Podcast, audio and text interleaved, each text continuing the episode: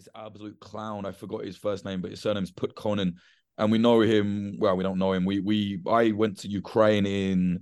I mean, I've been to Ukraine loads of times, even before the invasion. But um, we were filming the war there in 2016 or 2017, and uh, I did both sides, right? So I got access to the to the separatist, the Russian-backed separatist side, and it's a very strange place. It's like little North Korea. You can't go anywhere without a minder they're stuck in this. They're kind of nuts ball actually. Like they're kind of well, it's like criminal nuts ball. Their ideology there. Um, you know, they've got communist flags everywhere, and they claim to be left, but they are extremely right wing socially and economically as well. Actually, it's just a criminal paradise. But anyway, you go there, and it's it's just very weird. And the minder, the the press person that we had to kind of go around with because obviously, you know, it's not democratic there, it's not free.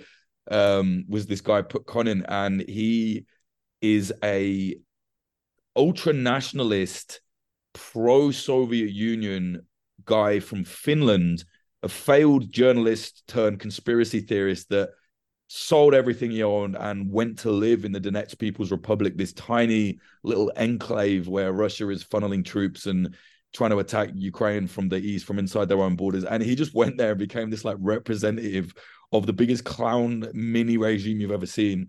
And we met him, and he's like big fucking guy, like quite a big fella. He's like six two or something, quite broad. And he's like, "Hi, lovely to meet you." Like super and like ecstatic and odd. He had a broken fucking hand. He was telling us he slipped over in a sauna. Um, he turns up with like a couple girlfriends that are his assistants. Uh, offers it like tells us basically like where to get prostitutes in the hotel at night, and then is like, "Lovely to meet you, comrades." Like, just the craziest fucking guy, completely delusional. And he had other similar people around with him, and that that's the kind of guy that you could make a movie out of just in terms of like nonsense. You know what I'm saying? Um, but right. at the same time, he, you know, he's living in a war zone by choice. And I just, I don't know, man, just very, very strange individual.